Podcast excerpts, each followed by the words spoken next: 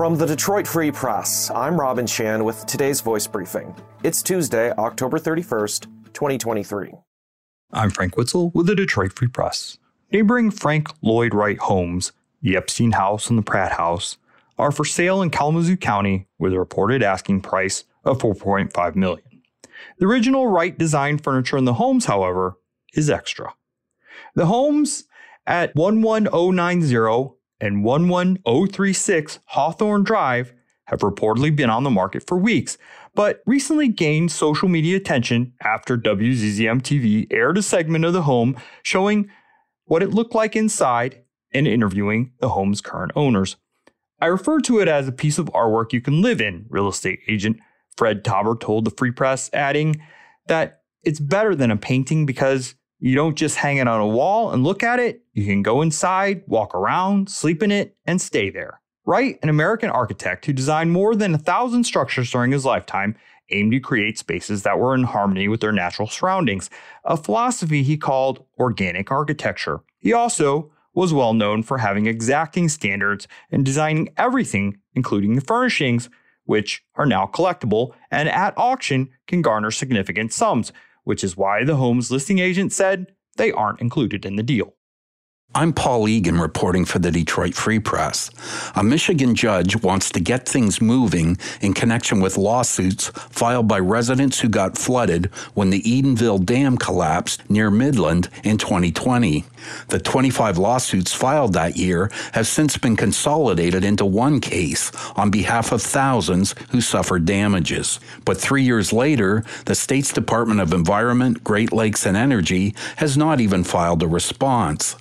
That's because the state has been appealing a 2021 ruling that says it can't use government immunity as a defense.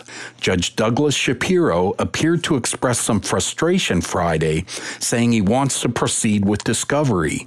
He pointed to repeated, time consuming, and unsuccessful appeals by the Attorney General's office. A spokesman for AG Dana Nessel said there's nothing wrong with appealing a judge's ruling, and the office now wants review by the Michigan Supreme Court. I'm Sue Selasky, Detroit Free Press food writer. The well known Jolly Pumpkin restaurant and tap house on Main and Fifth Streets in Royal Oak, which occupied the space for more than five years, is no longer. A sorry, we are closed message was posted shortly after midnight Sunday on the Jolly Pumpkins Facebook page.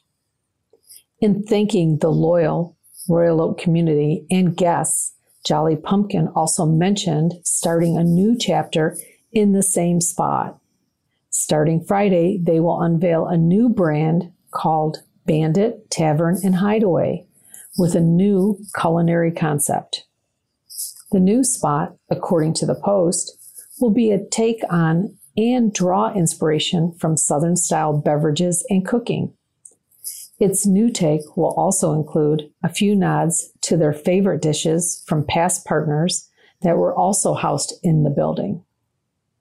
A grand opening is set for 11 a.m. Friday, according to the Post.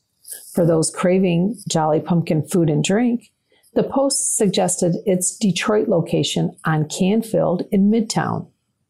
Mission Restaurant Group operates the Jolly Pumpkin brand and other concepts in Michigan. There are five other Jolly Pumpkin locations statewide. Find more from the Detroit Free Press on freep.com. That's F R E E P.com. Thanks for listening, and you'll hear more from us tomorrow.